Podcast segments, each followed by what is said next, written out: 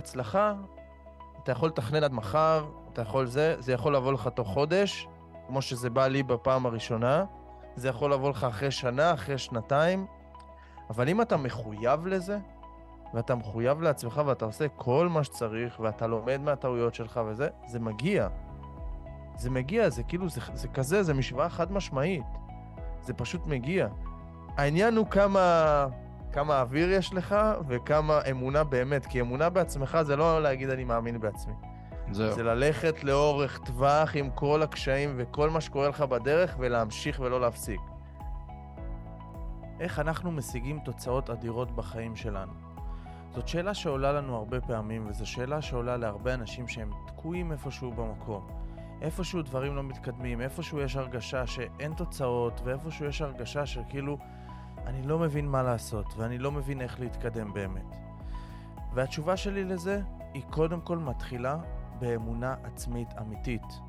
באמת, באמת, באמת, לשים את הז'וטונים על עצמנו, לאמר על עצמנו, שזה אומר לעשות פעולות אמיתיות. לא רק להגיד, אני מאמין בעצמי, אני יכול, אני זה, אלא לעשות את זה בפעולות. להראות את האמונה העצמית שלי בפעולות, בשטח.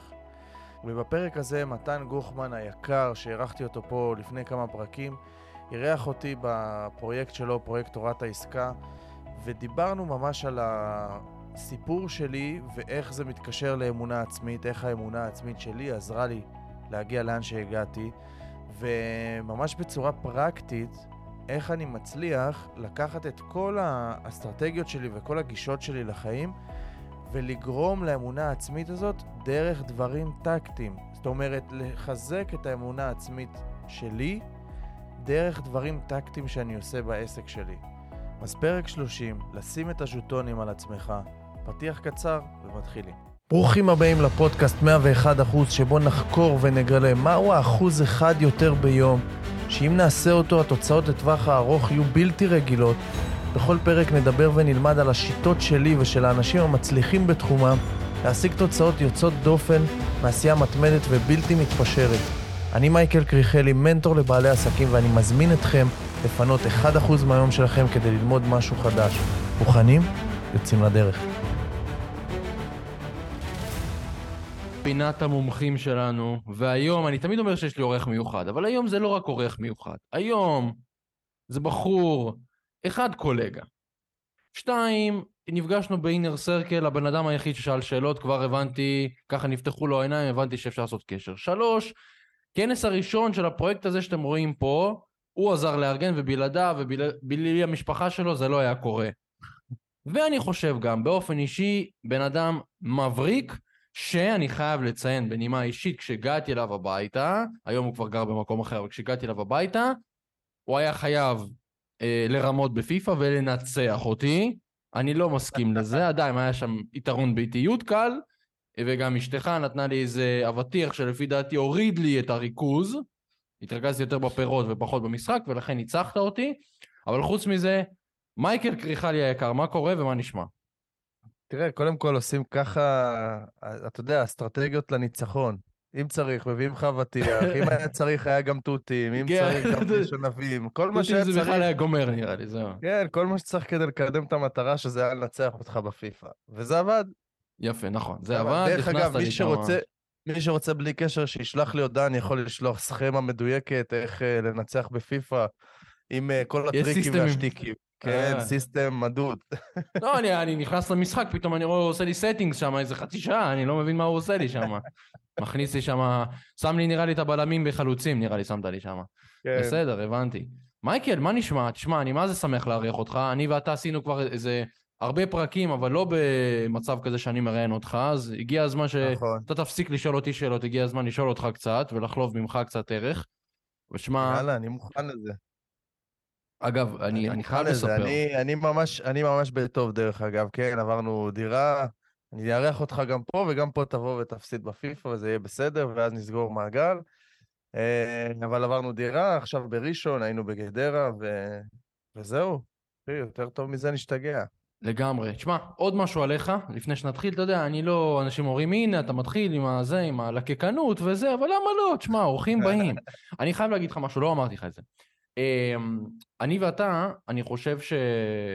אני ויובל כהן גם מתארח פה, היה לנו איזה רעיון לעשות איזשהו כנס. בכל מקרה אמרתי, שמע, אני לא הכרתי לך כל כך טוב, אבל אמרתי, שמע, אני כבר עשיתי איזה פעילות אחת עם מייקל, כנראה ריאנת אותי איפשהו או משהו, אני לא זוכר, נכון, לחשדניסטים, ואמרתי, שמע, בוא נזמין את מייקל, ומפה אני חייב להגיד שאתה לקחת את הכנס הזה, זאת אומרת, מבחינה של כאילו, תקתקת אותו, וכשפגשתי אותך באופן אישי וראיתי אותך, לא רק אותך, אגב, את אשתך, את המשפחה של אשתך שבאה ועזרה, וכל הדבר הזה, שמעו באמת שפו, אז קודם כל שפו עליך, כי אתה יודע, לא סתם ככה, זה לא מזל, אתה צריך להיות בן אדם כל כך איכותי כדי למשוך לך אנשים איכותיים, ואני מאוד מאוד התחברתי לכל המשפחה, היה קשר טוב מאוד עם אשתך, וגם עם אח של אשתך וכולי, באמת, וגם עם אמא של אשתך שהגיעה ושאלה שאלות, ואתה הבאת הרצאה, ממש ממש טוב, אנשים באמת באמת נהנו ושאלו אותי, אנשים שבאו ממני, מטעמי, לא מטעמך, שלא השתולים שלך,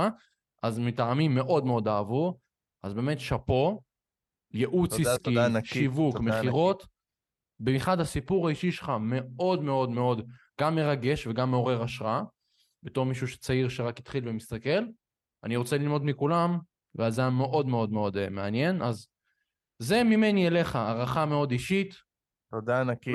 לא הכרנו לפני, ואתה יודע, פחות דיבורים, הרבה מעשים. זה מה שהבאת במשהו המשותף שאנחנו יצרנו, אז זה סחטן, באמת, סחטן. עכשיו ספר קצת על הרקע שלך, ואני אקשיב. טוב, אז אני אתחיל ממקום, כי מי שעוקב, המצלמה כאילו נמוכה, לא משנה. מי שעוקב, בטח שם לב לפוסטים האחרונים שלי, שהיה לי איזושהי הערה, וזה יחבר אותנו לסיפור בסוף. אנחנו באיזשהו עולם היום, שבוא נעשה כמה שיותר כסף, כאילו מי שלא שם, כן? מי שעשה כבר הרבה כסף, אני לא מדבר עליהם, אני מדבר על אלה שעדיין לא חוו בכלל, מה זה לעשות הרבה כסף, שלא חוו את הדבר הזה של, אני לא צריך לחשוב על כסף, לא צריך לדאוג יותר מכסף, ולא זה. ויש איזשהו עולם של כולם רוצים יותר למכור, יותר לשווק, יותר זה, כאילו יותר להצליח, אבל יש משהו אחד בפרמטר הזה שהוא חסר, שזה הזמן שלנו.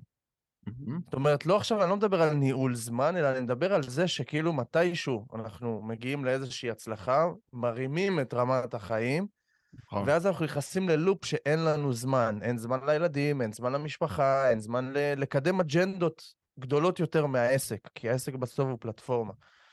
ונכנס לי, מה שנקרא, הג'וק הזה חזר לי, כי אם נחזור אחורה, אני ב-2016 הקמתי את החברה הראשונה שלי, ילד בן 23, לא ידעתי יותר מדי בעסקים, היה לי איזשהו חיבור, זיהיתי הזדמנות, אמרתי, יאללה, בוא נרוץ על זה. התחלתי באמת את החברה הראשונה שלי, מה שנקרא, זה כזה רץ כאילו כסייד ביזנס. עבדתי מלצר באותו זמן, מאוד נהניתי, חיי לילה וזה, כיף. מלצר עם צבי שמש, אנחנו יודעים, עשינו קצת בקראונד סטורי. נכון. צבי שמש התארח פה, איש יקר. שצבי שמש זה שותף לחיים, זה לא רק, זה הרבה מעבר. הכרתם שם בעצם. הכרנו שם, נכון. הכרנו שם. ובעצם, זיהיתי את ההזדמנות, עבדתי, הכנסתי משהו כמו $500 בחודש, פחות או יותר, מהעסק הזה, אז לא יכלתי לעזוב את העבודה, וזה לא רץ, זה כאילו היה תקוע. מתישהו קיבלתי החלטה אמיצה, זה משהו שמלווה אותי הרבה בחיים, החלטות של fuck it, לא מעניין אותי מה יהיה, אני עושה את זה, כי אני לא מוכן להישאר במצב הזה, ואני ממש מקצר, כן? ומרץ 2016, אני זוכר את זה, מרץ 2016, החלטתי שאני עוזב את העבודה, מודיע, עוזב את העבודה, יש לי $500 הכנסה, יש לי שכר דירה לשלם, יש לי רכב לשלם עליו אז בהלוואה, משהו כמו 10,000 שקל הוצאות, והכנסה $500. אין כסף מאחוריי, אין אף אחד שעוזר לי. מה שנקרא, מהלך מחושב מאוד. ממש לא מחושב. ממש ממש ממש לא מחושב, והייתי במצב שכאילו עמד לי בראש, אם אני לא עושה את זה החודש, אם אני לא מצליח להביא 10,000 שקל החודש, וואו. אני חוזר להורים, הבעיה היא שאח שלי לקח לי את החדר. זאת אומרת, אם אני חוזר להורים, אני חוזר לסלון. אין מצב שזה קורה, אין מצב בחיים שזה קורה. אז עבדתי באמת 16 שעות ביום, 16 שעות. לא עשיתי שום דבר חוץ מזה. והצלחתי להגיע למצב שבסוף באותו חודש, ותקרא לזה מזל, תקרא לזה ניצול הזדמנות, אני לא יודע איך לקרא לזה, הגעתי להכנסה מ-500 ל-5,000 דולר. זאת אומרת, קפיצה פי 10, להגיד לך שזה, זה תמיד היה לי מתחת מול העיניים. אבל איך עושים את זה, מייקל? איך? אז זה תמיד היה לי מול העיניים, פשוט לא היה לי את הפניות, ולא היה לי את ה... זה עניין של הפוקוס. פוקוס וארג'נסי, כן? וגם הארג'נסי. הארג'נסי היה כל כך גדול שזה או זה, או שאני חוזר לסלון אצל ההורים. כאילו, בוא, אתה חייב להצליח. ומצאתי פרצה. ישבתי ומצאתי פרצה בעסק בחברה הקודמת שלי, שהיום אני לא עוסק בתחום הזה, אבל זה היה החברה הקודמת, תחום האי-קומרס. מצאתי איזושהי פרצה למכור, כי כל מה שהמנטורים באותה תקופה, זה היה יחסית חדש, דיברו, אני לא אכנס כי זה פרטים טכניים כאלה וזה, דיברו על איזה משהו וכולם הלכו לפי העדר, ואז אני הרערתי את העדר, אמרתי, רגע, אולי הם טועים. נכנסתי לחקור את הדבר הזה, והבנתי שהתמחור לא נכון. עשו תמחור יתר סתם, בלי צורך, כאילו אנשים לא לקחו בחשבון כל מיני דברים, הצלחתי להוריד מחירים ולהישאר עדיין מספיק רווחי, והתפרצצתי, והנה וזה, זה, התפרצה חודש אחרי זה כבר מ-5 לדעתי ל-$8,000 אחרי רווח, לא הכנסה, אני מדבר, הכנסות היה הרבה יותר, אבל רווח, ומשם זה התחיל והתגלגל, ואני קופץ לנקודת שבירה השנייה, והנקודת שבירה השנייה הייתה שעבדתי 16 שעות, כל העסק עליי, מחזורים של בין 100 ל-$150,000 כל חודש, ככה לקוחות, בלי סוף לקוחות, אימיילים בלי סוף, אני עובד עם חול עם ארצות הברית, אז הייתי עובד עד 5:00 בבוקר. אני לבד ככה לאימיילים של לקוחות? אני עושה הכל, אני יושב, יש לי תמונה כאילו בחדר... יש לי בעיה עם המשלוח, מייקל, כזה, תקדיבי, $150,000 בחודש. לא, דברים, אתה יודע, שואלים אותי על מוצרים שאני כבר לא יודע בכלל מה אני מוכר או מספיק. שואלים אותי על המוצר, האם זה 2 סנטים או 4 סנטים? זה בודק כזה. אני צריך להיכנס ולבדוק, ועשיתי הכל לבד, באמת, כי היה לי קודם כל ג'וק בראש של אף אחד לא יכול לעשות טוב כמוני.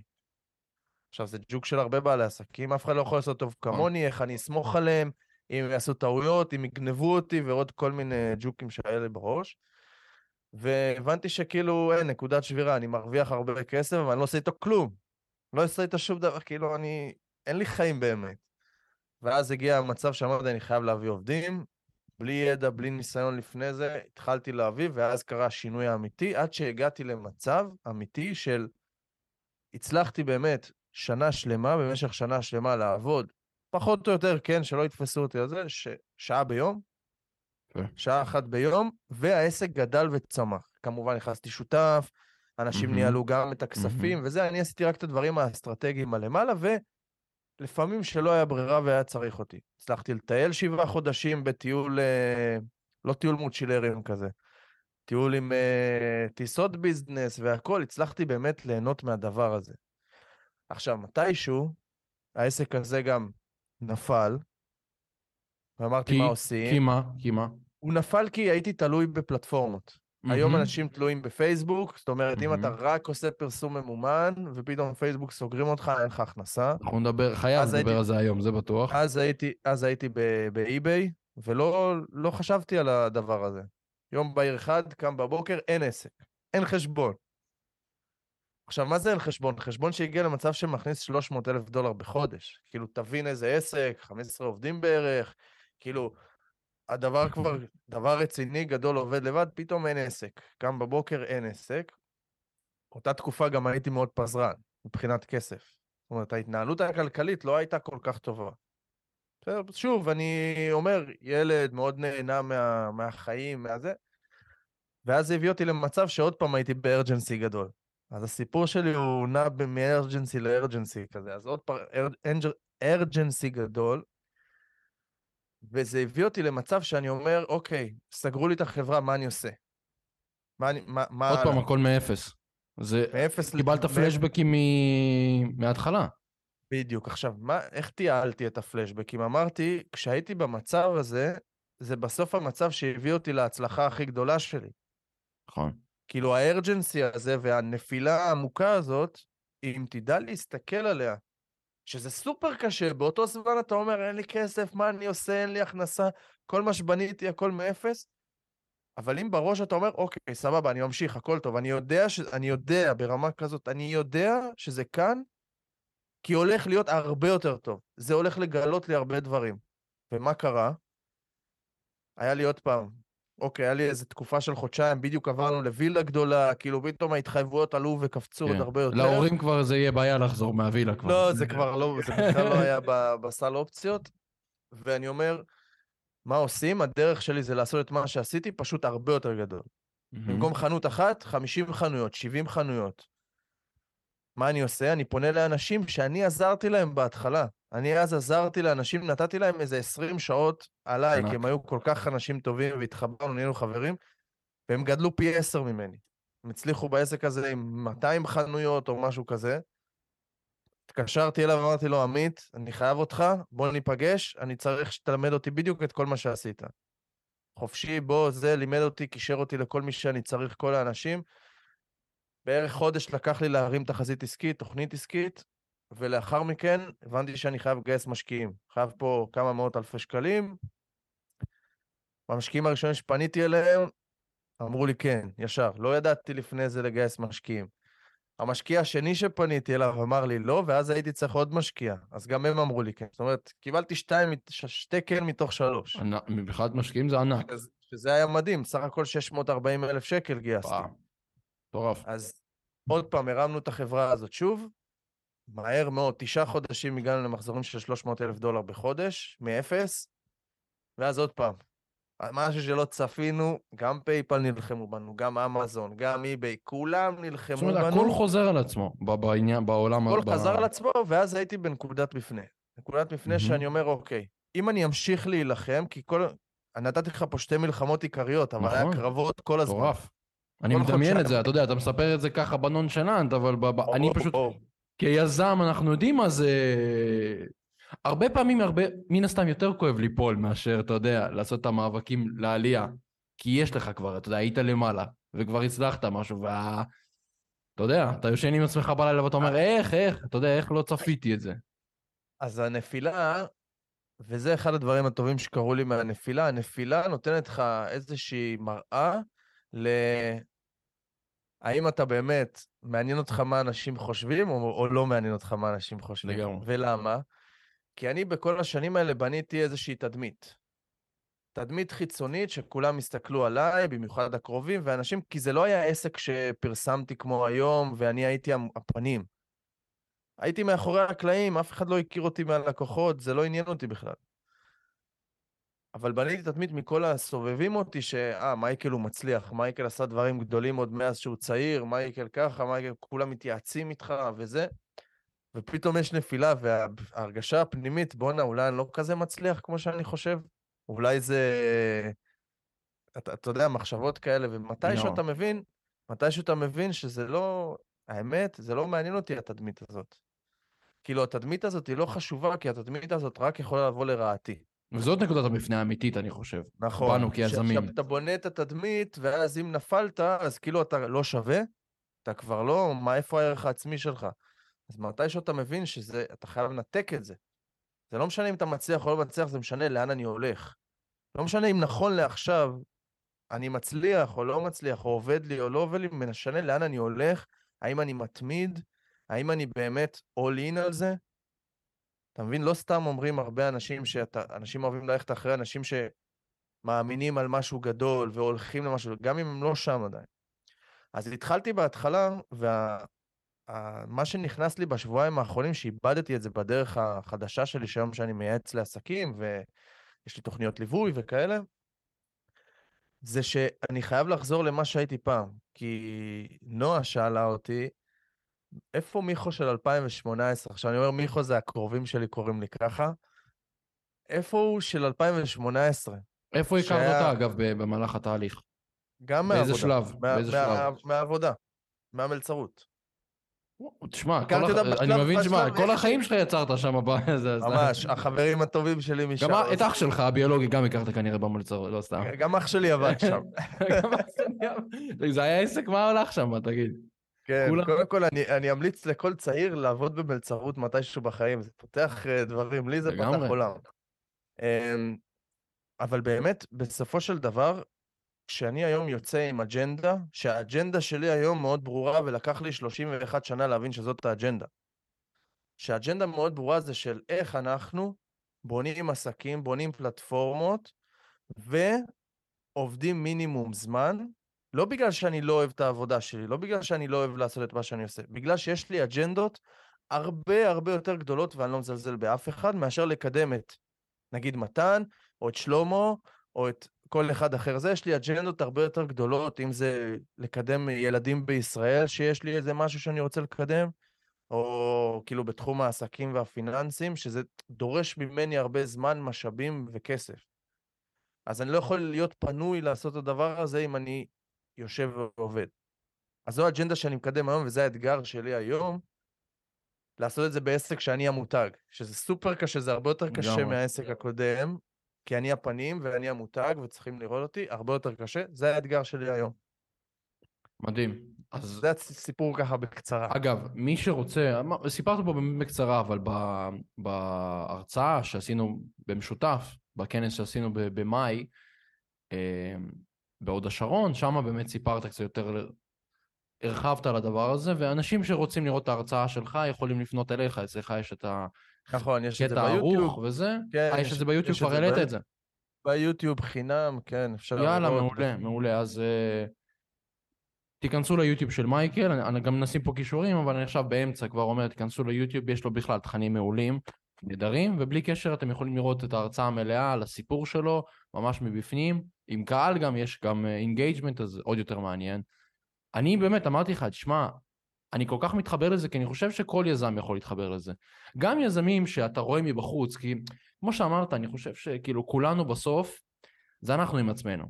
זה אנחנו עם עצמנו, כי יזמים בסוף אתה זאב בודד. לא משנה כמה שותפים יש לך משפחה, בסוף כמו שאמרת, קורה ירידה, אתה מנכ"ל, אתה צריך לקבל את ההחלטה.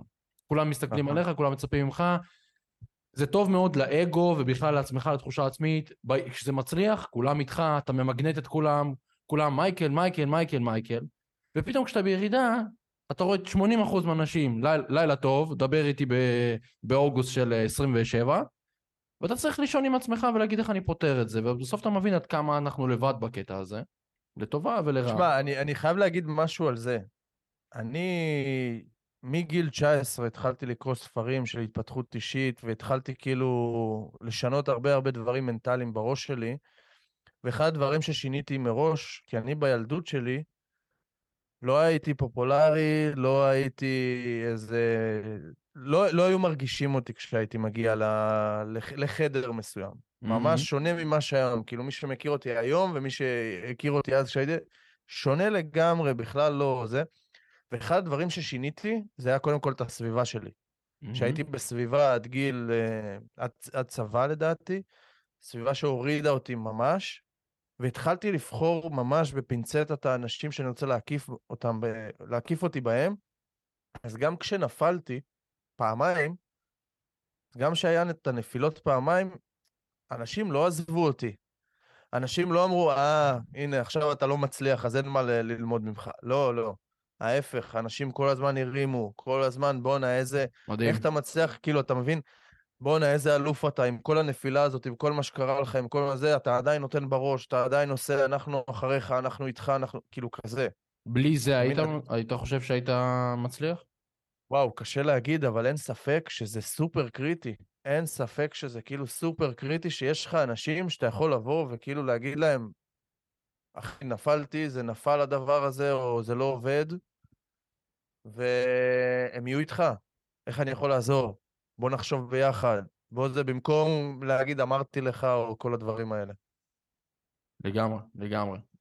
אז או שאתה עושה את זה מראש, אבל אתה עדיין צריך לעבור איזשהו משהו, כמו שאמרת, אם זה לא משנה באיזה גיל זה, אם זה עד גיל 19 ובאיזשהו, זה תמיד יבוא באיזושהי נקודת מפנה מסוימת, שאתה צריך להבין ש... ואני חושב שאתה, וזה לנושא הזה לסיום, ואז ניכנס לערך פה, אני חושב שבסופו של דבר אתה צריך לקבל את ההחלטה שזה לא נורא, להעיף את האנשים האלו מהחיים שלך, ולהיות גם זמן לבד תקופה. עדיף להיות... מה זה לא נורא? זה הכרחי.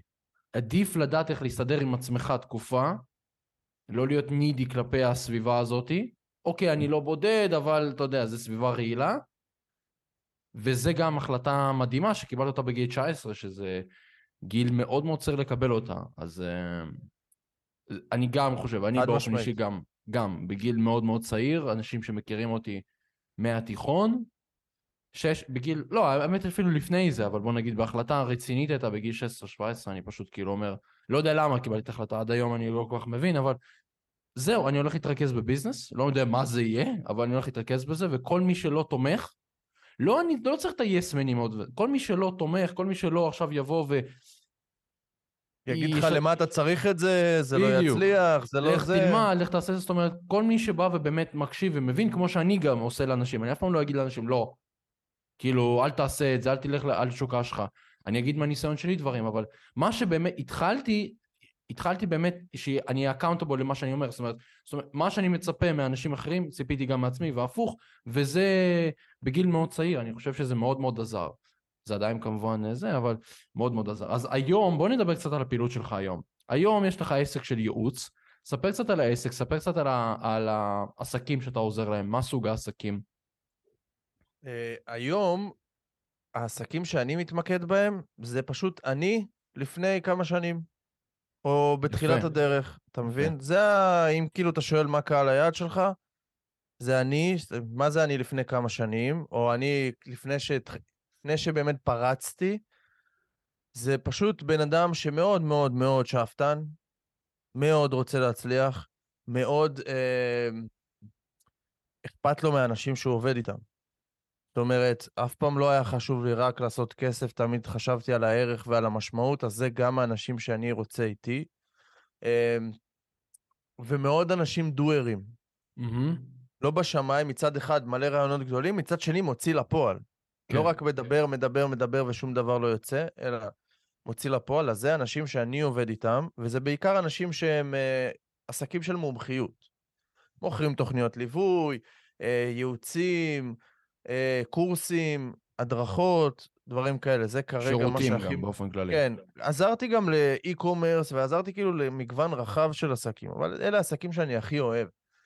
וזה באמת מה שאנחנו עושים, ייעוץ, יש לי עכשיו שיתוף פעולה מאוד מאוד נרחב עם צבי שמש, שהוא מאמן מחירות. מחבר אותך לעולם המחירות, ואז בכלל כן, מתחבר כן. פה. שהוא מאמן מחירות, באמת, מדהים, מדהים, מדהים, וחבר קר וטוב, אנחנו גרנו ביחד בדירה סחורה, והיינו בחול ביחד, כאילו החיבור שלנו הוא ממש טבעי. מה ששמנו על הדגל שלנו, זה שאנחנו עובדים פשוט ממוקד ומהיר.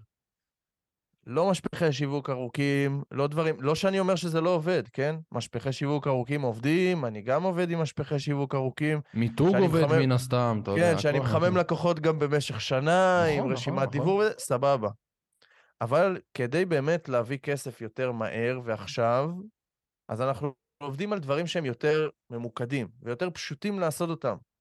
לא צריך להיות איזה איש טכנולוגיה, לא צריך זה. ממש, משפך שיווק ישיר, לדעת למכור בצורה באמת באמת נכונה עם פלואו מחירה. זאת אומרת, יש מודל שאני פיתחתי, שהוא נקרא מודל פלואו, על מחירה, והוא ממוקד לבעלי עסקים, כי יש איזשהו משהו שבאים לך מאמני מחירות, גם כמו צבי ועוד כמו הרבה מאמני מחירות שהיו רגילים להוציא 60 לידים ביום. נכון, נכון. ואז הם באים ללמד אותנו בעלי עסקים, כי אני לא הייתי מוציא 60 לידים ביום. והמיינדסט שלנו שונה. לגמרי. זאת אומרת, אני בתור בעל עסק, אם אני רגיל, לא משנה, 2-3 שיחות ביום, שיחה אחת ביום, לקבל 3 לא, זה הרבה יותר שובר, מנטלית, מאשר מישהו שעושה 60 טלפונים ביום, אז הוא כבר, לא, לא, לא, לא, לא, הוא כבר... כאילו זה רץ לו.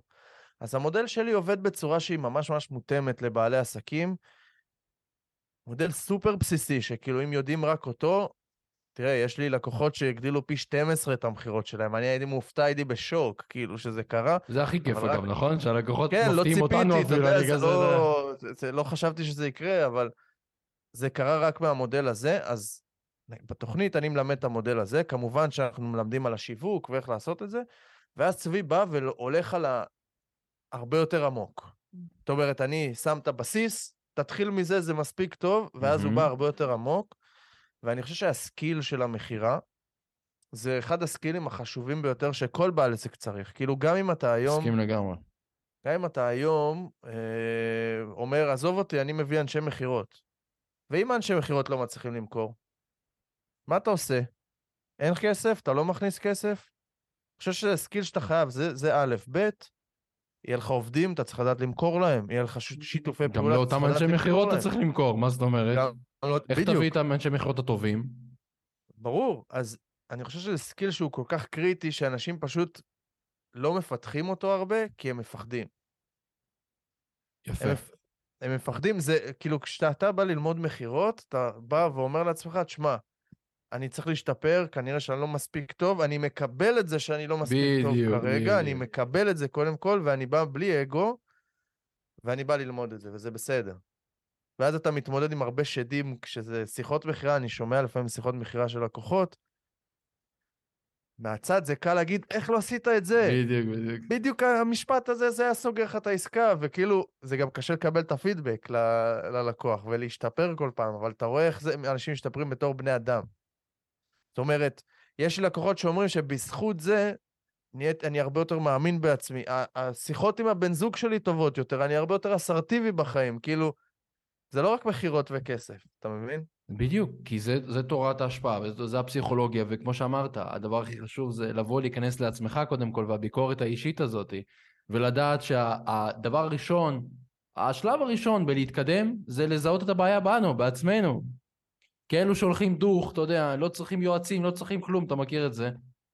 מאוד מאוד קשה, מאוד קשה לעבוד איתם באופן כללי, כי אתה יודע, זה אנשים שיודעים הכל, חושבים הכל, אז מאוד קשה לעבוד איתם באופן כללי, וכולנו מכירים את הבוסים האלה ואת האנשים האלה, ובטוח שיצאנו לראות כאלה דברים. מה זה יצא? אני אומר לך שכאילו המשבר הראשון שלי בחברה הקודמת זה היה זה, כי חשבתי שאני הכי טוב בהכל. ואז אתה לא מתקדם לשום מקום. אני הייתי צוואר הבקבוק של העסק, once שחררתי והוצאתי את זה לעובדים שלי שם, פתאום שמתי לב שכל אחד בתפקידו הוא הרבה יותר טוב ממני, לא סתם, הוא הרבה יותר טוב ממני במה שהוא עושה, ואז הגעתי למצב שככל שאני מוריד את שעות העבודה שלי, העסק עובד טוב יותר ומרוויח יותר.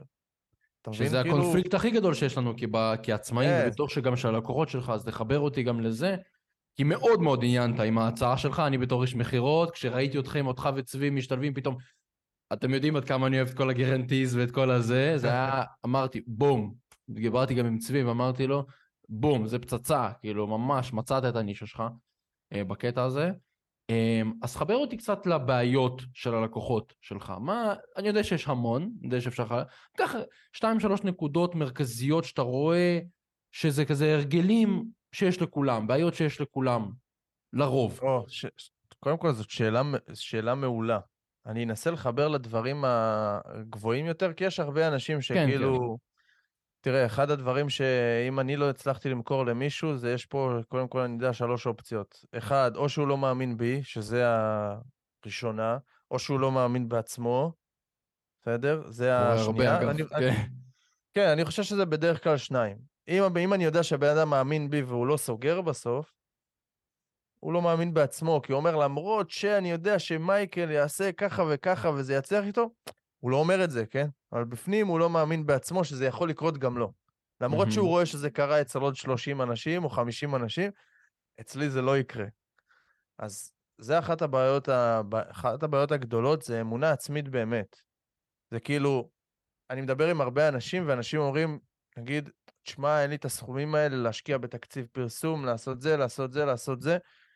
אני נכנס לשאלות של רגע, ושכל אחד ייקח את זה למקום. אני לא מעודד אנשים עכשיו לקחת הלוואות, ואני אסביר בהכרח, אבל אני שואל אותו, אוקיי, מה המצב הכלכלי בבית? הוא אומר, סבבה, יש הלוואות, יש משהו? לא, אף פעם לא לקחתי הלוואה, נגיד. למה? אז השאלה היא, למה אתה לא מאמין בעצמך? כאילו להגיד, וואלה, אני לוקח 100,000 שקל עכשיו, כי אני מאמין בעצמי, לא במייקל, לא במישהו אחר, לא משנה. כי אני הולך להשקיע בעצמי, אם זה בלימוד, אם זה ביועצים, אם זה באנשים, אם זה בעובדים, whatever. ואנשים מפחדים לקחת הלוואה, ואז אני אומר, אתה מפחד להשקיע בעצמך. כאילו כל הדרך שלי, זה שאני השקעתי בעצמי, לא פחדתי אף פעם לקחת הלוואות, לא פחדתי אף פעם לעזוב את העבודה, וללכת all in על משהו, כי פשוט האמנתי בעצמי. לא יודע איך, כאילו רוב הפעמים שזה קרה, לא ידעתי את הדרך, לא ידעתי איך אני הולך לעשות את זה, לא ידעתי שאני הולך לעשות את זה איכשהו, ואז אתה רואה גם תוצאות בשטח, ואתה רואה את זה, אני רואה את זה גם על לקוחות שלי, שהם במיינדסט הזה, הם מצליחים, ואלה שפחות, אז אתה רואה אותם הרבה יותר מדשדשים, כי זה עניין של מיינסט, זה לא בהכרח כאילו, אני מסכים איתך לגמרי, לא חייב, אתה אומר, הלוואה זה רק חלק מהכלים, אבל זה פשוט ההוכחה של האמונה בעצמנו, אבל זה לאמר, בסוף זה כאילו לשים את הז'טונים על עצמך, לא משנה, אל תיקח הלוואה, תעשה בנק לכסף הזה ותשים בצד, אתה יודע, זה לא משנה מה צריך לעשות, אבל אתה אומר לעצמך, אוקיי, מר לקוח, אתה יושב מולי ואתה אומר לי אין לי את זה, אז כאילו, תפתור את זה, אתה צריך לבוא עם הפתרונות, אם אתה יודע שהכל מתאים וזה וזה, ואתה אומר לי זה מצוין, זה מצוין, אתה לא מצפה, לא ניכנס לזה שאתה תעבוד בחינם ותוצאות, אנחנו אפילו לא נדבר על זה היום בפודקאסט, על הדברים האלה שלקוחות אומרים לנו, שזה כאילו בכלל עולם אחר, אבל כאילו, אני, כשלי היה מצבים כאלה, ואני בדיוק כמוך מסתכל על זה, אני לא הסתכלתי על, כשרציתי משהו וידעתי שזה בדיוק מה שאני צריך, והאמנתי בעצמי, לא אמרתי לעצמי, אמר לזה, תעשה לי איזה הנחה, בוא נתחיל בחינם, או שאני לא יכול לעשות את זה לעצמי. לא אמרתי אני לא יכול, אמרתי איך אני עושה את זה. אוקיי, אני צריך לעשות איקס מהלכים ואני גורם לזה לקרות. בול, בול, בול. וזה ההבדל, באמת שזה אחד ההבדלים הגדולים ביותר, שמפרידים בינינו, כי הצלחה, אתה יכול לתכנן עד מחר, אתה יכול זה יכול לבוא לך תוך חודש, כמו שזה בא לי בפעם הראשונה, זה יכול לבוא לך אחרי שנה, אחרי שנתיים, אבל אם אתה מחויב לזה, ואתה מחויב לעצמך, ואתה עושה כל מה שצריך, ואתה לומד מהטעויות שלך וזה, זה מגיע. זה מגיע, זה כאילו, זה כזה, זה משוואה חד משמעית. זה פשוט מגיע. העניין הוא כמה אוויר יש לך, וכמה אמונה באמת, כי אמונה בעצמך זה לא להגיד אני מאמין בעצמי. זה ללכת לאורך טווח עם כל הקשיים, וכל מה שקורה לך בדרך, ולהמשיך ולא להפסיק. שזה כאילו הקושי. אז זה אחד הדברים הבולטים באמת. דבר נוסף שבולט, אני רגע חושב על הבעיות. הבעיות זה שאנשים, אוקיי, הרוב זה בעיות מנטליות, כן? אז הבעיות זה שאנשים הם מאוד ריכוזיים. זאת אומרת, משאירים הכל לעצמם. אומרים, טוב, אני אנסה לבד, אני אעצב את זה לבד, אני אעשה את הקמפיין לבד, תלמד אותי, אני אעשה את זה לבד, במקום לשלם 1,500 שקל או 2,000 שקל לקמפיינר, שכאילו רק ההבנה שאני משלם למישהו שהוא יעשה את העבודה עבורי, זה חוסך לי כל כך הרבה בראש שלי. בדיוק, בכל האספקטים. כאילו זה כל כך כסף ששווה את זה, ודברים נוספים זה שאנשים מוותרים מהר מדי. ניסה קמפיין ממומן שבוע. אין תוצאות, אפס תוצאות, הוציא 1,000 שקל, אפס תוצאות, לא, עזוב, ממומן, אמרתי לך, זה לא עובד ממומן.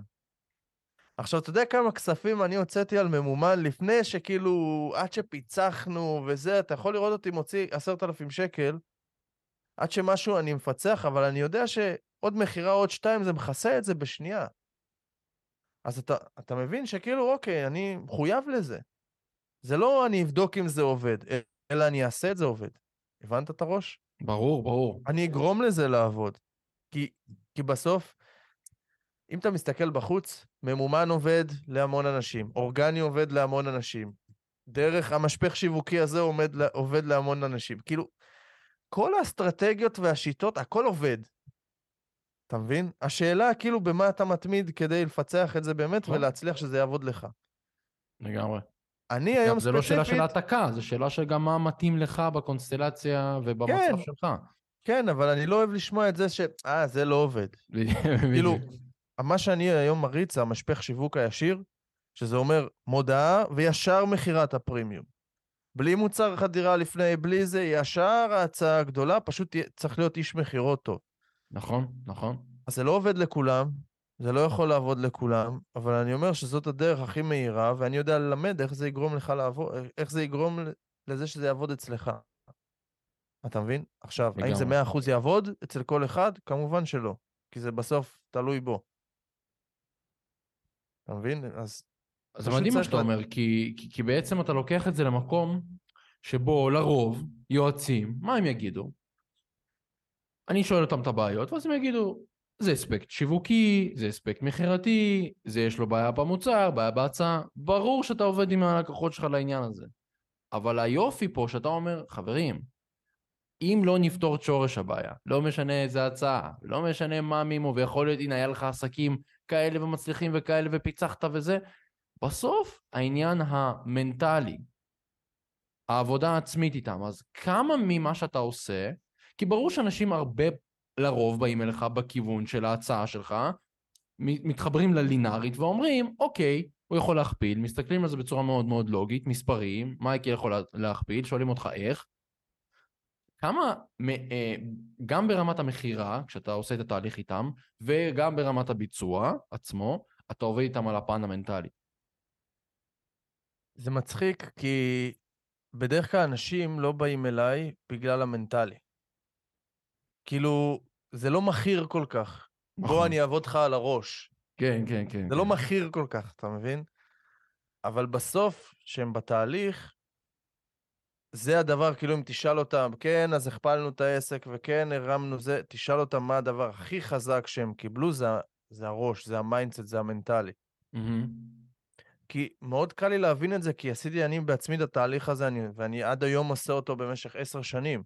אני אישית לקחתי מאמנים מנטליים גם, בחיים שלי, כי הבנתי שכאילו, אוקיי, אז את האסטרטגיה הזאת, אם עדיין לא פיצחתי אותה, אני יבין ואני אפצח אותה, סבבה. אבל הראש שלי זה מה שמפריע לי. זה בסוף מה שמפריע לנו. אז כן, אני מוכר תהליכי ליווי עסקיים וכל זה, אבל המנטלי הוא חלק בלתי נפרד, ואולי אפילו העיקרי בסוף. אתה מבין? כאילו אני רואה את זה על ההודעות עם לקוחות, אני רואה את זה על מה שאני עובר עם הלקוחות, אבל כאילו לא צריך עוד להגיד לדעתי, אבל זה כל כך ברור שיש שני אנשים שמגיעים מאותו מקום ומאותו זה, ואחד עם ראש מסוים, אחד עם ראש אחר, וכאילו אחד מצליח, אחד לא. כאילו, מה ההבדל? לגמרי.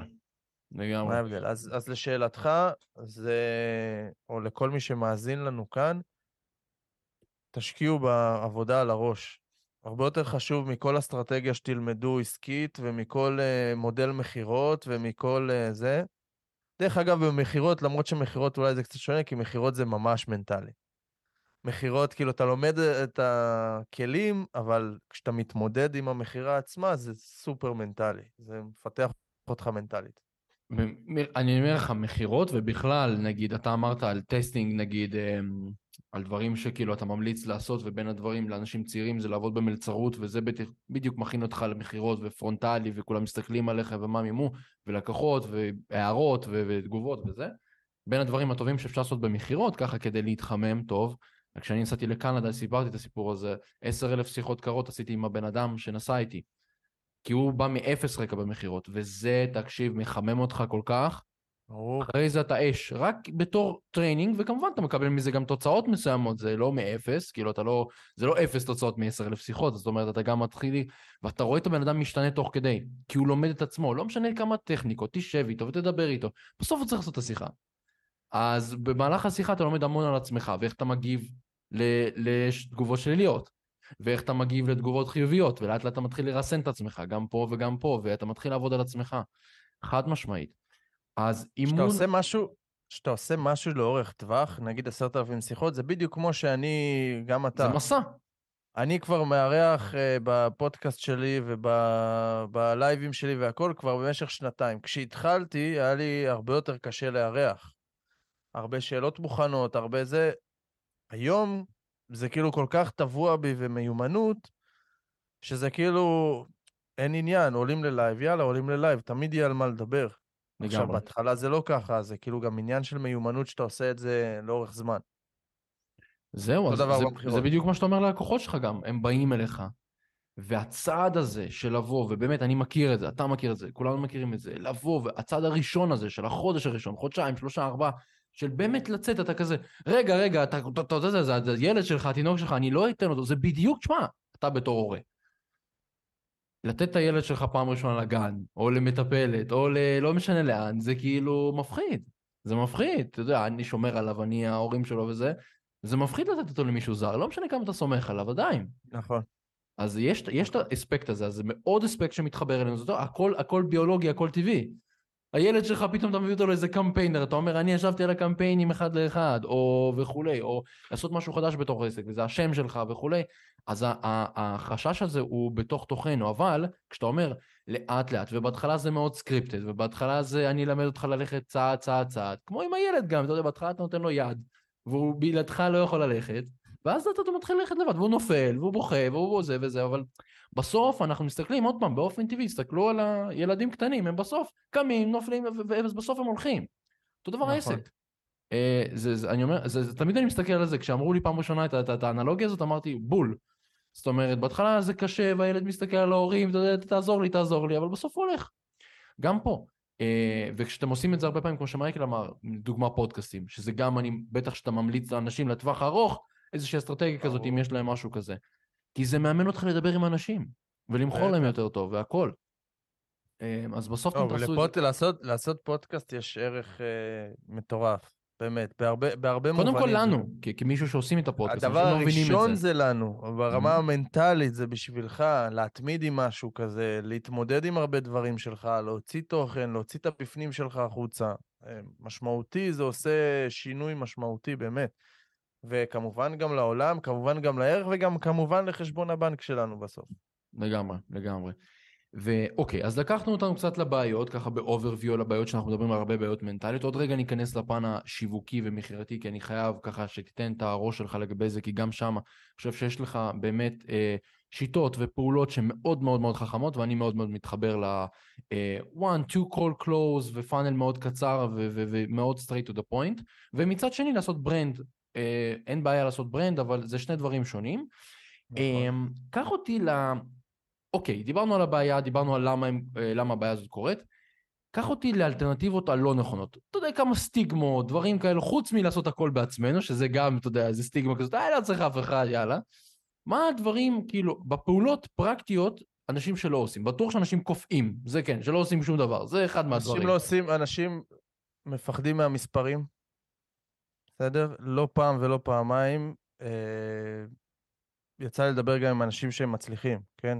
מצליחים שאני מדבר על מאות אלפי שקלים מחזורים, בתחומים שלנו, שלא מבינים את המספרים בעסק. לא מבינים את המספרים. מה זה לא מבינים? מפחדים להסתכל עליהם, דיברתי איתם על בוא נחזר רגע, בוא נשים יעדים, חייבים לשים לנו יעדים, לאן אנחנו הולכים? תשיג, לא תשיג, אני לא מסתכל עליך, כאילו אם שמת יד ולא ישג, אף אחד לא כועס עליך. זה בסדר, נורמלי, קורה. זה רק אומר שכנראה... אבל בלי דרך לאן תלך, בלי דרך לאן תלך. אז רגע, אז הדבר הראשון זה שהרבה אנשים מפחדים פשוט מהמספרים, למה? ואני אסביר את הפן המנטלי והפסיכולוגי שעומד מאחורי זה. שמתי איזשהו יעד מספר. לא הגעתי אליו, מה, אני לא מספיק טוב? מה אני זה? מה אני חלש? מה אני זה? מה... אתה מבין? אז זה לא עובד. אז זה הרבה פעמים, כאילו, המצב הזה, זה גורם לאנשים פשוט, עזוב, זה לא עבד לי היעדים, זה גם ככה לא הניע אותי לעשות דברים. בסדר? אז בורחים מזה, זה א'. ב', אנשים פתאום מרוויחים 200-300 אלף שקל מכניסים. אתה רואה, אני נכנס פתאום, אחרי הוצאות, אחרי הכל, שורת רווח, 17 אלף שקל. אתה אומר, רגע, את כל הדבר הזה בנית, את כל העסק הזה בנית. אתה כל היום מודאג ממה שקורה, מכניס 300 אלף שקל, מחזורים, שלם לכל האנשים, כל האנשים סביבך מרוויחים יותר ממך. איך זה הגיוני? אנשי מחירות שלך מרוויחים יותר ממך. הספקים שלך מרוויחים יותר ממך. איך זה הגיוני? ואז אנשים נופל להם על הסת. תשמע, אני הגעתי למצבים שאנשים בחו לי בפגישות האלה, אני לא מאמין. כי הם פשוט לא מבינים מה קורה להם בכסף בעסק, וזה, באמת, זה משהו שאנשים לא עושים, הם מפחדים, ולמה גם? לא רק הם מפחדים. כי הם התחילו עסק, אמרו, אני טוב, בוא ניקח, נגיד, לא יודע, מטפל ברפואה סינית. מה לי ולכסף? עזוב אותי, אני אתן לי לטפל, אני יודע לטפל נכון. באנשים, נגיד, והבנתי שאני חייב לשווק. כאילו אם אני לא אשווק, לא לזה, אז אני חייב לשווק ולמכור, סבבה, אפילו נהייתי טוב בזה. התחלתי לשווק, אורגני, הגיעו לאנשים, התחלתי למכור, מדהים. אבל כסף, כאילו אני לא חייב, אני לא חייב לדעת מה קורה איתי עם הכסף, כי אני עדיין יכול זה. ואז אנשים לא מבינים למה, כאילו איפה נעלם להם הכסף, מה קורה. ואז הם גם לא יודעים לקבל החלטות. הרי אני עכשיו בקמפיינים שאנחנו מוציאים בין 10 ל-20 אלף שקל בתקציב פרסום. עכשיו, לא הייתי יכול לעשות את זה אם לא הייתי יודע מה אני מצפה בדיוק בקמפיין פרסום שלי, שאני יודע כמה זה הולך להחזיר לי, אז אני גם מוציא את זה בכיף ובאהבה, וגם שזה לא עובד, אז הכל טוב. כי אני מתוכנן על זה, אני מבין את זה. אז זה ממש השלב הראשון כשעושים מהלכים, זה להבין את הכסף שלך. עכשיו, אני לא אומר תהיה סמנכ"ל פיננסים, תהיה CFO, תבין הכל, כל זה, מיסים, הכל, לא.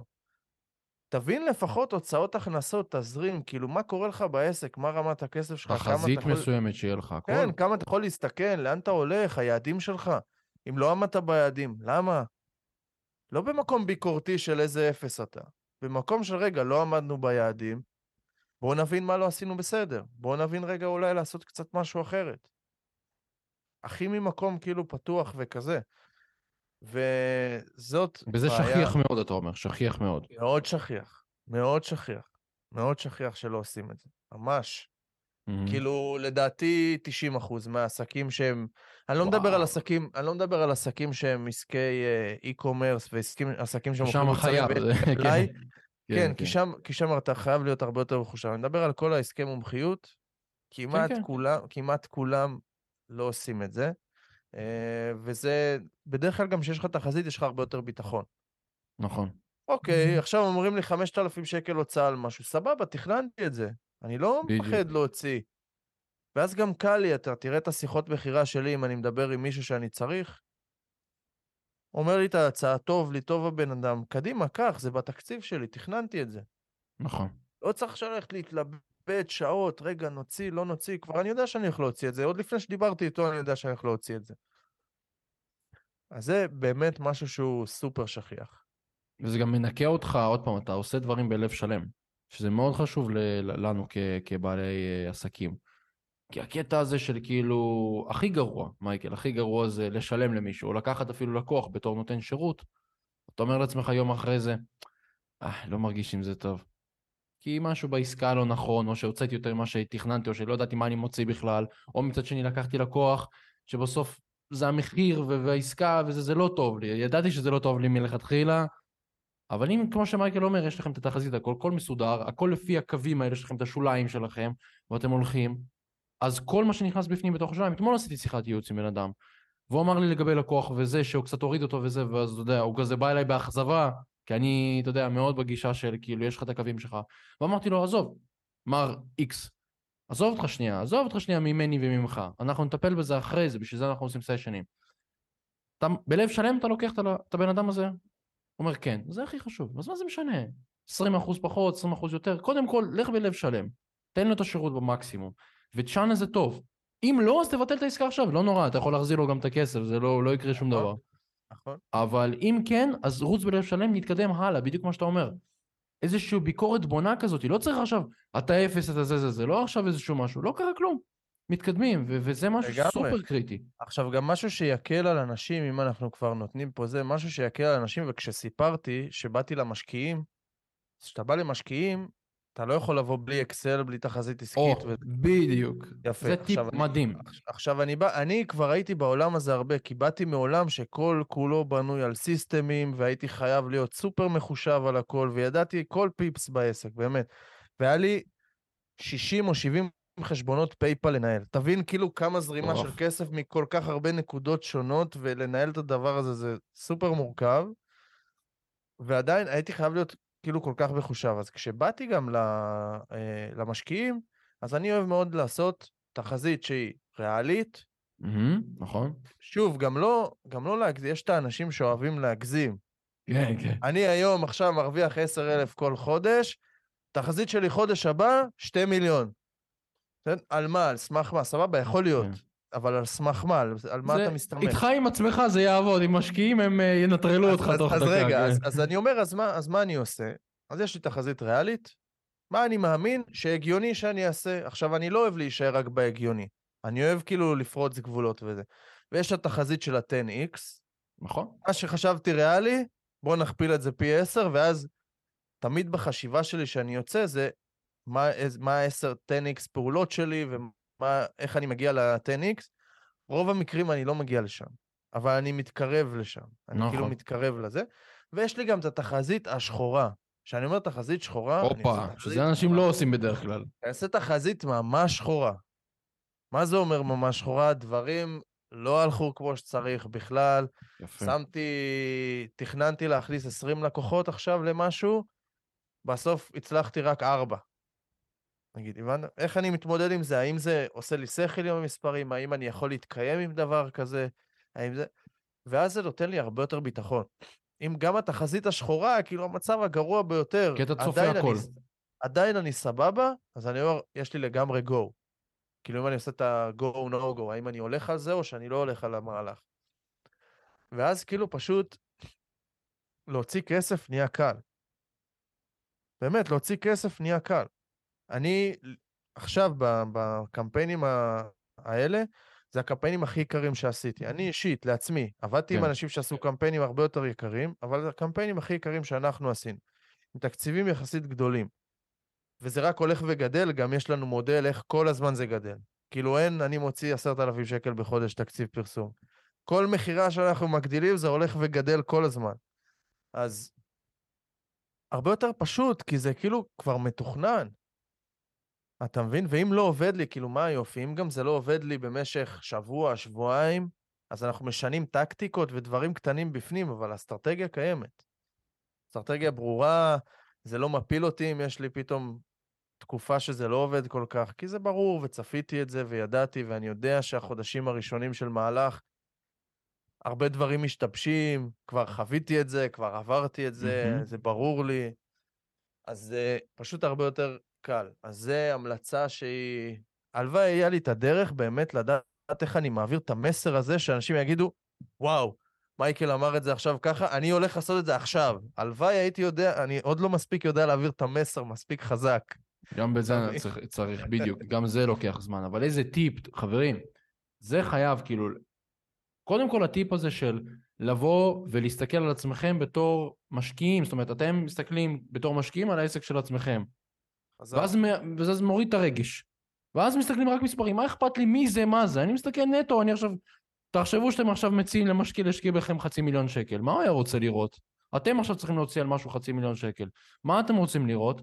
זה אחד, אבל אתה יודע מייקל, כולם עושים בדרך כלל את התחזית שאתה אמרת, תחזית ריאלית, תחזית אופטימית פלוט, תחזית חלום, כל מיני דברים כאלה, זה מצוין, אבל תחזית שחורה, זה יכול, זה game changer מבחינת תחזיות.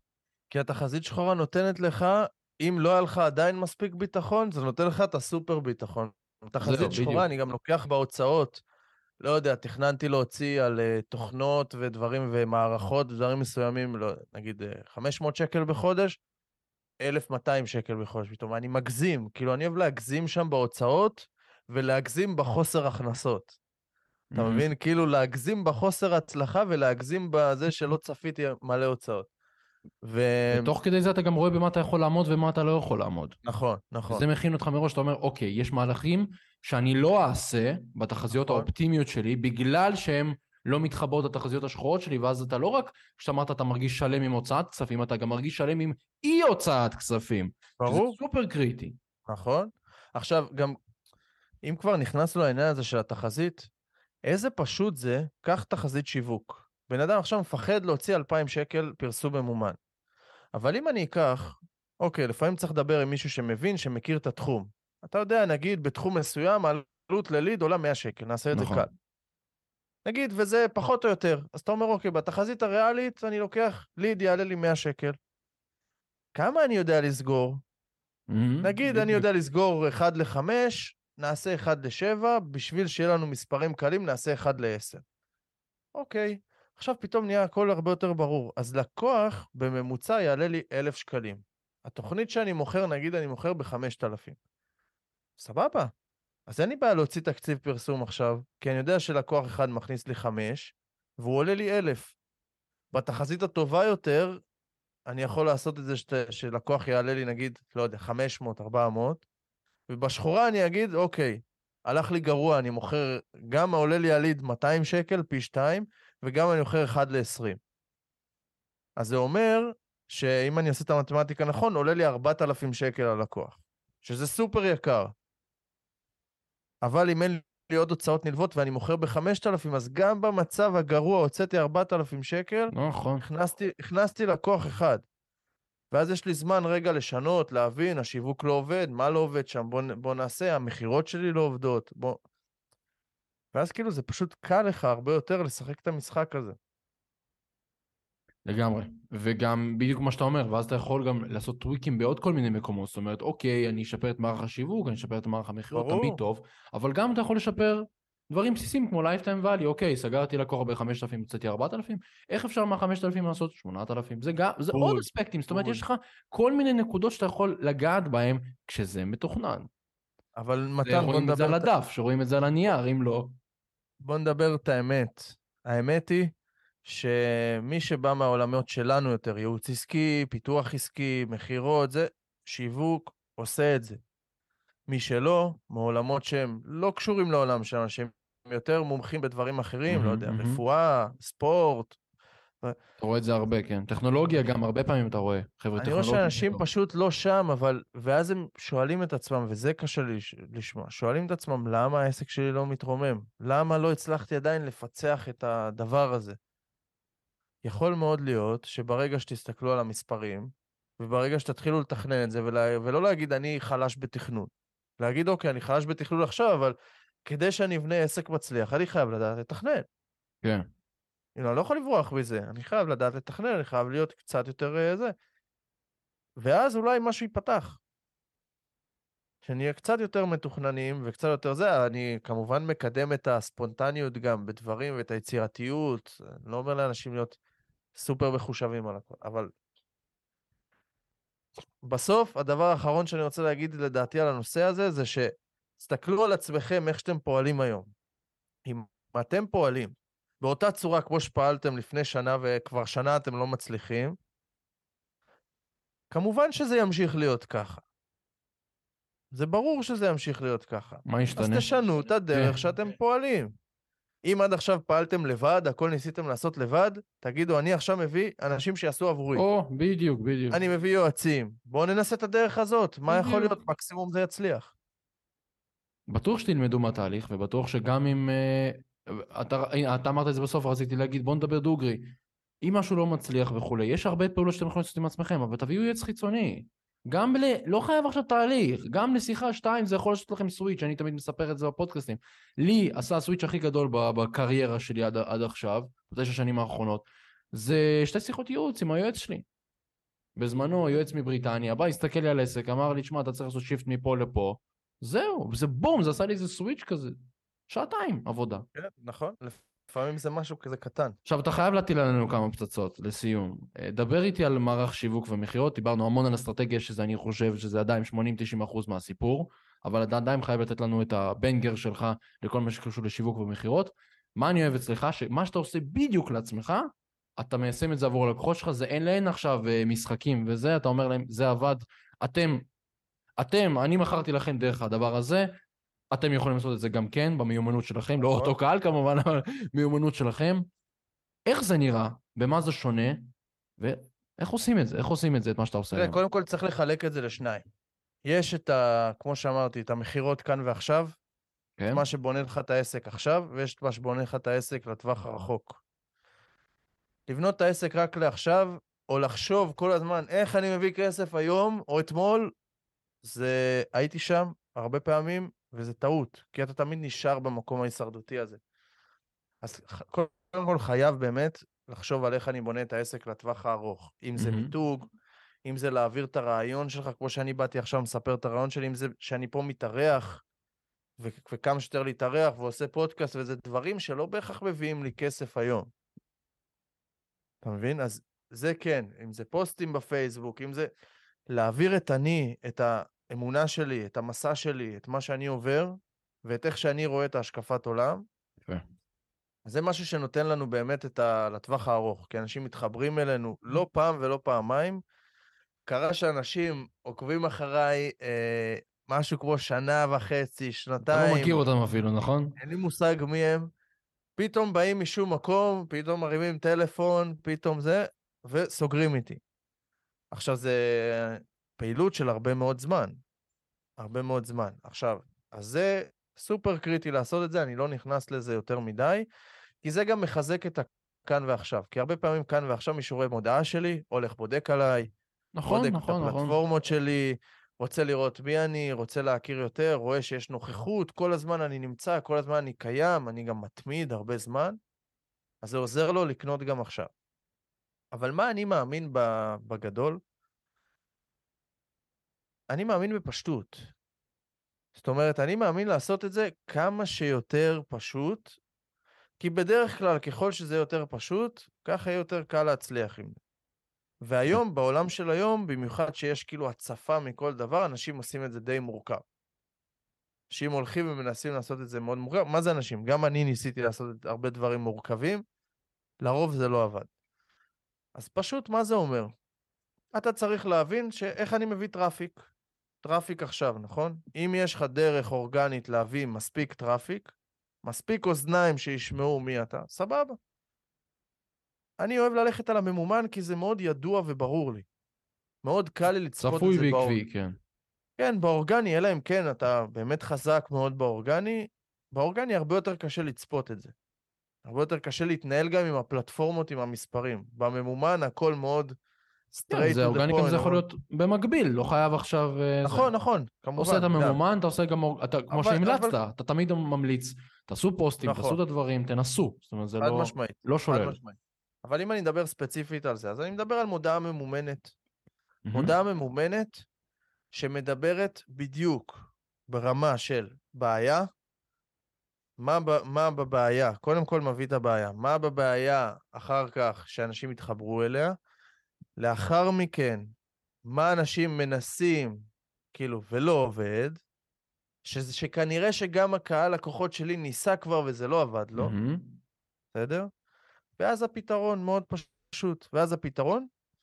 עכשיו, זה ברמת המודעה הראשונה, ואז כמובן עוברים לדף לחיטה, או לא. אני עושה גם הרבה מחירות, כי אני אוהב, כמו שאמרתי, לנסות לרצי, תופס לידים, תבינו כמה פשוט. וואו, יפה, שזה הפוך על הפוך. קופי אחד, טוב, תופס לידים, מחירה של מוצר פרימיום. ומראים להם טלפון. כשאני התחלתי לעשות את זה, חשבתי שזה לא יעבוד, האמת. כי אמרתי, בן אדם לא מכיר אותי בכלל, כאילו, מה הסיכוי שהוא יוציא אלפי שקלים עכשיו, ועוד איתי בטלפון בשיחה הראשונה. עשיתי כמה טלפונים, כמה ראשונים לא עבד, לא הצליח, פתאום הצלחתי לסגור. לקוח ראשון הצלחתי לסגור, אחי, תקשיב, לא שמע עליי, לא יודע מי אני, לא יודע שום דבר, מודעה ממומנת, אפילו לא זכר מה הוא קרא במודעה ממומנת. אבל אני יודע שתן לי אנשים להיות איתם בטלפון. נכון. עכשיו, כמובן שיש יעילות הרבה יותר גדולה אם הליד מגיע אליך סופר חם.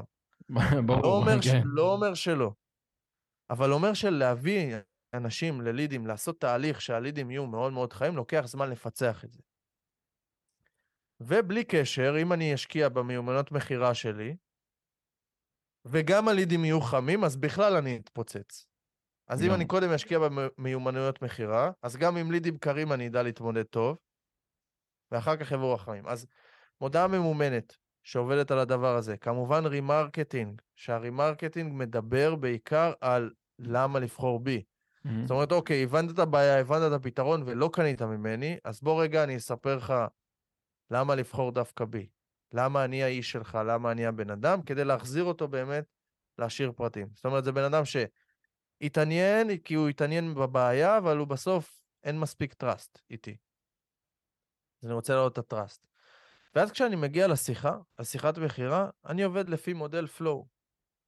מודל שהוא מאוד מאוד פשוט, קודם כל, אחד הדברים שראיתי בשיחות בחירה של אנשים אחרים, זה שהם מגיעים לשיחת בחירה, אתה רואה את זה כמו אקט, כאילו יצאנו לפעולה מבצעית. כאילו עכשיו, עלינו לשיחת בחירה, זהו, כל הבן אדם, אתה רואה בן אדם כיפי, כאילו אני רואה את זה על לקוחות שבן אדם כיפי, דרוך כזה, אתה יודע. שפה כזאת וזה, ופתאום, שלום, איך אני יכול לעזור לך? כאילו, אתה יודע, כזה, הכל משתנה, ואני אומר, תהיה אתה לא תתחבר אם אתה פתאום תהיה הבן אדם הרשמי הזה, שזה אם אתה לא רשמי ביום יום שלך, אל תהיה רשמי בשיחת בחירה שלך. תהיה קודם כל אתה, אנשים הגיעו אליך בהמודעה וממשהו, כי הם התחברו באיזושהי צורה אליך. התחברו למה שאתה עושה. אז המודל הזה, המודל פלואו, זה פשוט מודל שאני מאמין שהזרימה בשיחה יותר חשובה מכל טכניקה שתהיה. זאת אומרת, כשיש לך זרימה טובה בשיחה, וטוב לנו בשיחה, הרגשה טובה בשיחה, כי בסוף בוא מתן, בוא גם נגיד פה את האמת. מתן מוכר X עם התחייבות ל-Y, ושלמה מוכר X אחר עם התחייבות ל-Y, וזה הכל פחות או יותר, בפנים כשנכנסים זה לא אותו דבר, אבל ברמה השיווקית, הכל פחות או יותר, זה פשוט שהוא, זה כאילו אותו דבר. אתה מבין? זה הכל אותו דבר בסוף ברמה השיווקית, כאילו גם אתה היום, אתה בא לחפש שירות של משהו, לא משנה, תחלות שיווק. המסרים הם דומים, ההתחייבויות הם דומות. הכל נראה לך אותו דבר. נכון, נכון. בדיוק, הכל נראה אותו דבר. ואז בסוף אתה תוביל את זה, אבל בסוף אתה בוחר את הבן אדם. אז על מה אתה בוחר? על הבן אדם. על תוצאות שבן אדם השיג, על ההמלצות שקיבלתי אליו, על ה... אז תוצאות והמלצות כן, אבל אני רואה שינוי, שינוי חיובי לדעתי, וגם אני פעם הייתי בוחר ככה, היום אני בוחר, כן, אני צריך לראות שיש תוצאות, אבל אני לא אבחר בגלל שלבן אדם הזה יש תוצאות גדולות יותר מזה, או יש לו הרבה יותר תוצאות מזה. עניין של החיבור. כן, עניין של החיבור, ואם אני מתחבר לעני מאמין שלו. אם אני ממש מתחבר לעני מאמין שלו. אז זה הכל, כאילו זה פשוט. עכשיו, פשוט, ממש זה לא, כן? כי צריך לדעת להעביר תהליך בחירה נכון. צריך ללמוד את זה. אז אתה בעצם שם את הז'יטונים, המערך השיווקי, כמו שאמרת, יש בו טכניקה, יש בו שיטה וכולי, זה אתה עובד עם השחקנים שלך, ברור שיש חקר שוק, מיליון זוויות, אתם מנסים דברים והכל, ורימרקטינג וזה, אבל במערך השיווק הוא הכי פשוט שאפשר, יש בו איזשהו הוק מסוים, או לדף נחיתה, או לטופס לידים, ואז אתה שם את הז'יטונים, זה גם השיתוף פעולה שלך עם צבי, שם את הז'יטונים על בעצם המחירה, היכולת המחירה שלך, לבוא ולעבור את התהליך, אם זה תהליך קצת יותר ארוך, אם זה תהליך קצת יותר קצר, אם זה מתופס לידים, זה תהליך קצת יותר ארוך, אם... לא תמיד, לא, תופס לידים לפעמים, אני אומר לך, סוגר בשיחה הראשונה. מדהים, זה... שזה כאילו, אתה אומר, זה הכי מינימום משקע, מה עשיתי? כתבתי פוסט, סך הכל שמתי עליו כסף. עכשיו, היופי הוא שבתופס לידים, אני לפחות מקבל לידים ממש זולים. ממש בזול. אבל מדברים איתך על האיכות. ואז יש לך... לא, זול והם מדויקים גם. הם בדיוק אנשים שאני מחפש. היום לקח זמן עד שדייקנו את זה. ואז אתה אומר, אתה יודע מה? גם אם אני מקבל 50 לידים וסוגר אחד, אני עוד רווחי. כאילו שתבין את הראש. כמובן, אני לא רווחי מבחינת זמן, כי זה הרבה שיחות טלפון. אבל לאט לאט אתה מבין לסנן אותם, ואתה סוגר שיחות תוך 2 דקות, מה שלא רלוונטי, אתה מעיף, קל לך להעיף אותם. ואז אני שם את הז'יטונים שם, ובו זמנית בונה את הדברים הארוכים. כי מה, אני אסביר כאילו מאיפה זה בא. אני עשיתי הרבה משפחי שיווק ארוכים יותר, של מוצר חדירה, ואז פגישה, ואז זה, עשיתי את הדברים האלה. ושמתי לב שכשמשפח שיווק גדול וארוך לא עובד, לוקח לך המון זמן להבין מה לא עובד. נכון, יש לך מיליון שלבים. רגע, זה במודעה, בוא נתחיל לפתור את המודעה, סבבה, פתרנו, לקח זמן, פתרנו, עכשיו רגע, זה בדף נחיתה ראשון. רגע, אולי המוצר הראשון לא יוצר אצלהם את הצורך למוצר הבא בכלל, ואז אתה צריך לשנות את המוצר, ואם זה קורס, אז לצלם מחדש, כאילו יש לך כל כך הרבה, עד שאתה מפצח את הדבר הזה, ואתה צריך גב מאחורה כדי לפצח את הדבר הזה. אתה צריך כאילו להיות מוכן של אוקיי, יכול להיות אני כמה חודשים, המשפח הזה לא יהיה רווחי, ולא יודע. וסבבה. לטווח הארוך, זה יותר טוב ממה שאני מציע. לטווח הארוך, משפח ארוך, שבאים חלידים חמים, אתה בסוף מעשה פחות שיחות טלפון, ואתה מוכר יותר. נכון. אבל לוקח פשוט המון זמן, עד שהמשפח הזה יצליח. ואני בטוח שכל מי שפה מאזין, יתחבר לזה. כי אני רואה את זה גורף על אנשים, גם אצלי ראיתי את זה, באופן גורף שמשפך שיווק ארוך, לוקח פשוט הרבה זמן לפצח אותו. וגם, אני אומר לא רק על עצמי, שעבדתי עם אנשי מקצוע, שזה המקצוע שלהם, לעשות משפך שיווק. עדיין, לוקח זמן. אז זאת ההצעה שלי היום. בואו תעשו את זה הרבה יותר פשוט, תסתמכו על המיומנויות מחירה שלכם, גם אם אין לכם. אפשר ללמוד את זה מהר מאוד, אפשר ללמוד ולשפר את זה מהר מאוד, צריך נכונות, כן? כמובן, צריך נכונות, וכשזה עובד לכם, וזה מכניס לכם כסף ומייצר לכם הכנסה באופן קבוע ויציב, אז תתחילו לבנות משפחי שיווק ותתחילו לייעל את כל התהליך הזה. הבנת את הראש? מאוד מאוד אהבתי את התהליך, כי בסופו של דבר יש לך מאזניים, נכון? ואתה יכול לשים את הז'יטונים על המחירה, ואז יש לך תהליך שיווק שהרבה יותר קצר, ואתה שם פחות כסף על השיווק, פחות זמן על השיווק, ואז זה יותר נשען על המחירה, או כמו שאמרת, אתה יכול לשים, בטוח שאתה מייצר אלטרנטיבות ללקוחות שלך, שבאים ושואלים, אתה אומר להם את האלטרנטיבות, או שאתה, אוקיי, אתה רוצה תהליך מחירה שהוא הרבה יותר, בוא נגיד, חם, והרבה פעמים אנשים באים אליך כבר זה, רוצים לקנות ממך, ואתה אפילו מונע מהם תוך כדי תהליך השיווק, אז שם את כל הז'יטונים על התהליך השיווק, יש לו את הפלוסים, המינוסים. בין הלכאורה המינוסים, בעיקר לבעלי עסקים, בוא נגיד שאנחנו מדברים עליהם היום, זה שזה ידרוש הרבה זמן, הרבה כסף, והרבה, זאת אומרת, הרבה טריקים, עד שזה מצליח. הרבה מנטלי, גם פה הרבה מנטלי, כי מה קורה? נכון, אתה לא מצליח מההתחלה. אתה לא מדבר גם עם אנשים, נכון? אתה לא רואה אותם, אתה לא... נכון. אז גם כשאתה מדבר, כשאתה עושה הרבה שיחות טלפון, אתה מדבר והרבה יותר קל לך להבין, אתה יוצר מומנטום מסוים. בכלל המסר שלי לא היה מדויק, כי האנשים צריכים... נכון, נכון. גם בלי זה, מה הרעיון? כי שמתי לב לא פעם ולא פעמיים, כי הרי אמרנו מראש, משפחי שיווק, כמעט כל משפחי השיווק עובדים. כמעט כולם עובדים, בסוף יש מישהו שזה עובד לו. כן. אבל מה העניין? שאתה מנסה משפך שיווק, ניסית חודש, חודשיים, וזה לא עובד לך. אז מה הדבר הראשון שאתה עושה? טוב, המשפך לא עובד, בוא נעשה משפך אחר. בדיוק. ואז אתה יכול למצוא את עצמך שנה, שנתיים, רק משנה משפכים, ואף אחד לא תפס. אתה מבין? אז אני אומר, רגע, בוא נלך אחורה. עזוב רגע משפכים, תעשה ישיר, את המחירות יצטרך לשפר ככה או ככה. נכון, נכון. אז תשפר את המחירות, ואז כל משפך שתביא, תתחיל עם זה, דבר עם אנשים קודם כל. כן, המחירות יעזרו לך תמיד. זה לא משהו שאתה תזרוק לפח. אז זאת הדרך הפשוטה שלי. איזה גישה. שמע, אני חושב שזה... אנשים לא מבינים, כאילו, אנשים שנמצאים בסיטואציה הזאת, רק הפן העסקי והפן האסטרטגי, זה כבר עשה 80%. אחרי זה, כשבאים לגישה, אומרים, אוקיי, סבבה, איך אני עכשיו עושה את זה, הפעולות, ואתה אומר להם, תעשו סוויץ' שנייה, צאו רגע מהבועה הזאת שאתם נמצאים בה, יכול להיות שזה הרבה יותר פשוט מה שאתם חושבים. עוד פעם, גם כשאתה אומר, השיטה הזאת, מה שאני אוהב אותה, ואני גם מאוד מתחבר אליה, אני עושה אותה כל הזמן, גם בפן ישיר, וגם אם כבר ממומן אז ככה, כי זה פשוט עבד יותר טוב, כי אני רואה גם, כמו שאמרת, אני מעדיף, בשלב הראשוני לפחות, החקר שוק, והניסיון הזה, לדבר כבר עם אנשים, תוך כדי, זאת אומרת, אוקיי, אני אשרוף את זה וזה, אוקיי, אם אפשר לקדם את זה ביום day 3, אחלה, אני כבר אדבר עם מישהו ב-Day 3, וזה גם מאמן את הצוות שלך או את עצמך וכו'.